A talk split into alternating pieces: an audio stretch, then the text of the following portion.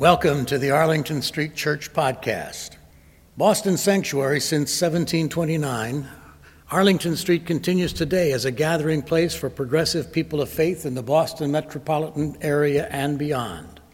Please visit ascboston.org for more information about this historic Unitarian Universalist congregation. We're located at the corner of Arlington and Boylston Streets in downtown Boston, Massachusetts. Arlington Street Church, gathered in love and service for justice and peace. These words this morning are offered as a taste of what is to come. This summer, from late June through August, Arlington Street Church will be host to a series of guest preachers each Sunday. They have been invited to speak on a set of themes, beginning with pilgrimage, continuing through transformation, and returning to home. To hear how it all turns out, you'll have to come and experience those summer services yourselves. But this morning, I am here to provide a sampling of the first of our summer themes, pilgrimage. If you find you're still hungry after this morning's meal, I hope that you'll come back to the table for seconds.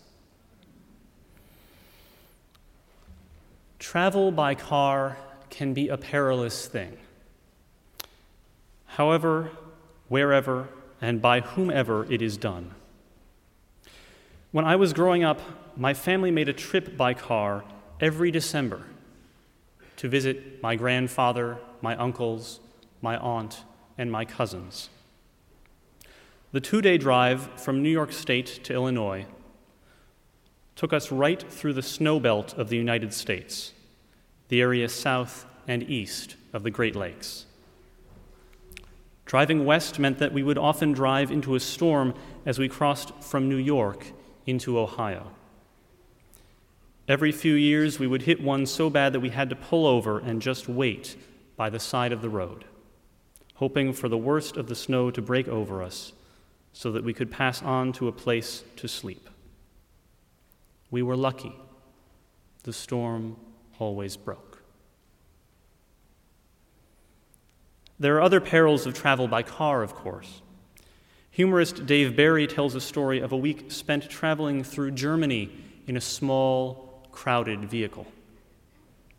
He and his companions found that they kept losing their way and winding up on different streets with the same name, no matter what city they were traveling in. It had become something of a running joke among them, this recurring street that was never listed on the map. When near the end of their trip, they found out that what they'd taken for a popular German street name, Einbahnstrasse, actually meant one-way street.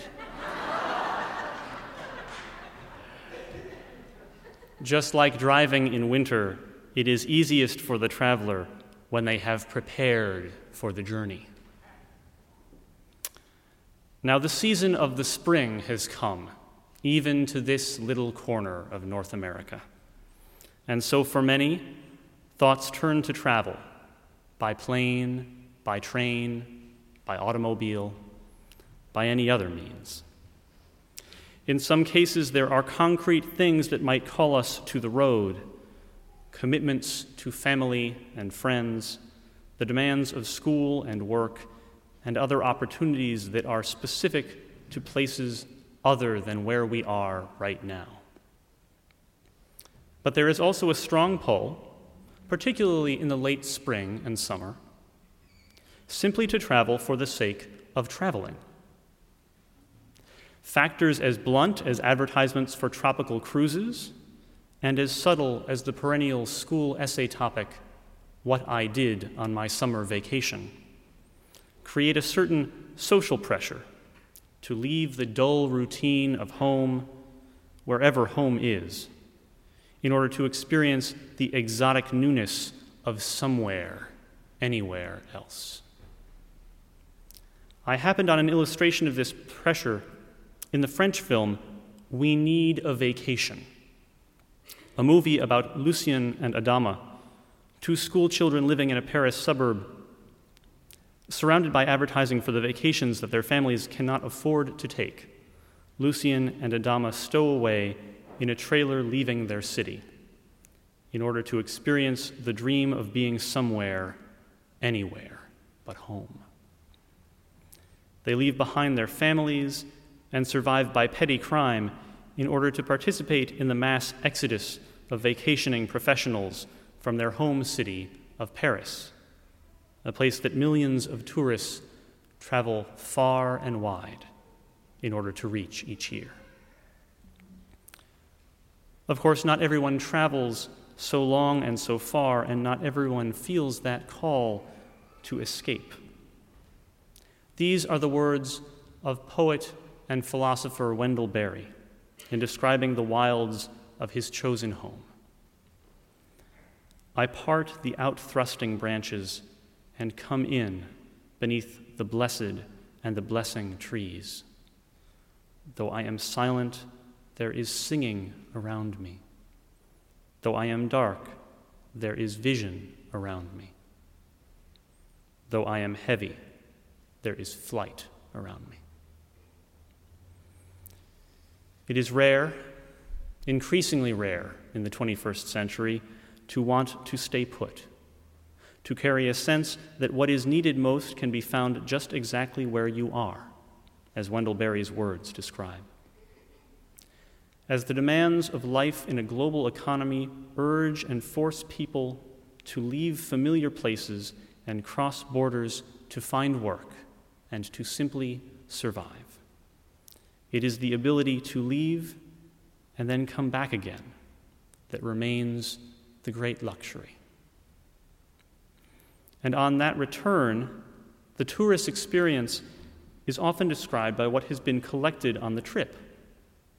What photographs, what souvenirs, what memories, what experiences. In his essay, Overcoming Tourism, Peter Lamborn Wilson offers an alternative to this practice of travel as escape from the mundane and familiar to the exotic and the unusual.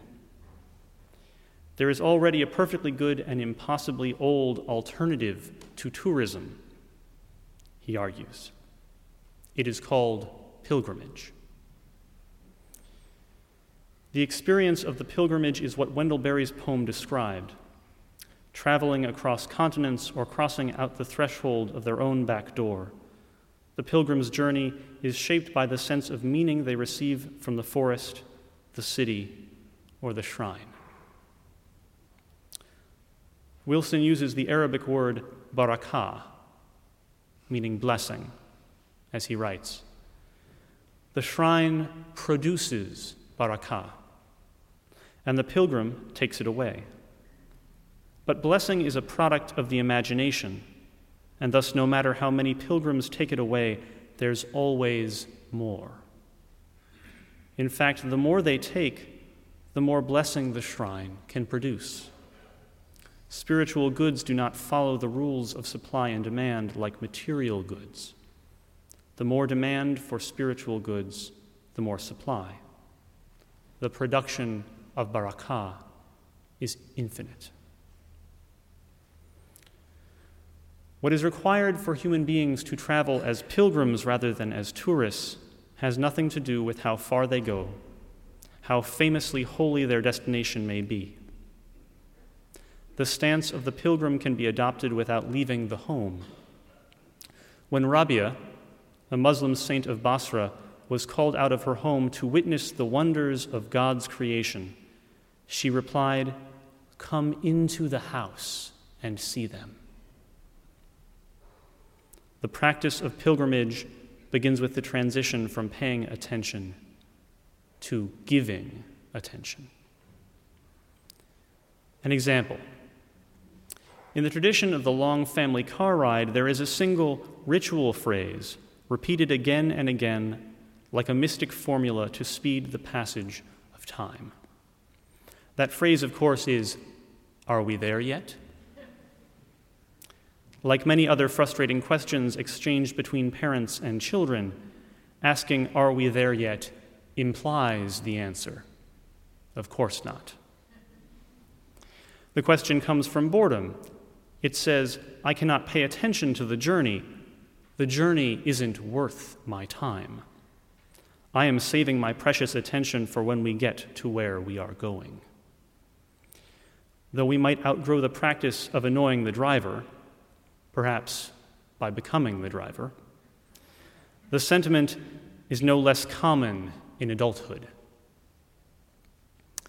Instead of, are we there yet, about some specific literal journey, we may find ourselves asking, aren't we there yet, about some specific general issue.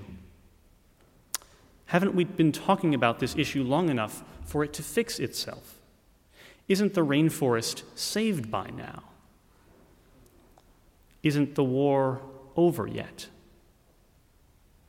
If attention is something to be paid, then it is a resource to be hoarded and protected, rationed out sparingly when and where we need or want it most. But if we can practice giving attention as a gift, sharing our mindfulness with the world as a blessing, then we will be on the pilgrim's path. I do not mean that it will be easy. Instead, I promise that it will be hard in the way that worthwhile things usually are. 2 years ago, my partner Sarah and I spent a part of our summer in Mexico, studying Spanish and staying in the house of a local family. We stayed there long enough for the well-established routine of our life in California to be replaced in my mind and my body memory with the new patterns of life in La Ciudad de Cuernavaca. Each morning, I would get up before the sun had risen and walk down the stairs in the dark to fill a pitcher with filtered water so that we could brush our teeth. It was a simple, persistent reminder of the distance between myself and my hosts, more than the language barrier which I was working so slowly and frustratingly to reach past, more than the cultural disorientation of living outside the United States. I could not even drink the tap water for fear of unhappy intestinal consequences. I kept working and wondering when I would arrive, when I would speak enough Spanish or feel sufficiently at ease to know that I was there. Near the end of our time in Mexico, we visited Tepoztlán, a town famous for the pre-Columbian temple that overlooks it, the spiritual seekers who have made it an international gathering point, and the popular ice cream franchise that originated there. To reach the pyramid, I had to climb the craggy green mountain that looms over the town, following its main street up the slope until it turned into a twisting, uneven trail of tree roots, stream beds, and the occasional stone step.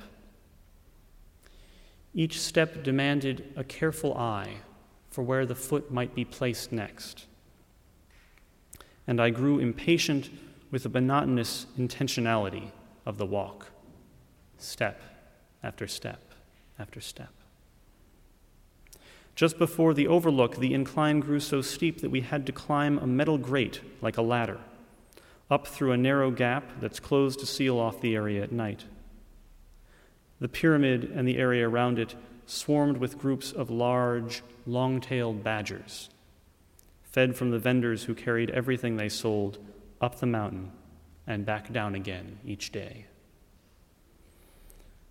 I stood on the roof of that pyramid and looked out over the state of Morelos into the heart of Mexico. This is not the story of some singular, transcendent experience that I had there, atop a temple not used for worship in hundreds of years. I looked out into a beautiful sky, over a beautiful earth, and then I walked back to the bottom of the pyramid, down through the metal cutout and the metal grate. I stopped at the bottom to watch a family with 2 small children climb their way up. They made the climb fine on their own, without my help. And then I walked back down the mountain. My path to Tepozteco was shaped by an anxious waiting, a hunger to reach the destination and accomplish the purpose of the journey. My return gave me the gift of a more abundant sense of attention. The descent was not any easier than the upward trek, but it gave me the chance to watch the many people flowing past me in both directions. They were local and foreign, Australian and German, Canadian, USer, and Lebanese. Having reached the peak, I enjoyed the slope for the first time, and the chance to make the journey with so many other people on this well-traveled route. I stopped asking myself when I would arrive in Mexico and started being in Mexico. Like the winter storms of my childhood, Tepoztlán pulled me out of my sense of urgency and made me watch, made me sit and just be. Wherever you may travel, however far or however near, I wish for you at least as much as the mountain gave to me, a chance to slow down and let the blessing of the journey catch up with you, and to return its gift in reverence.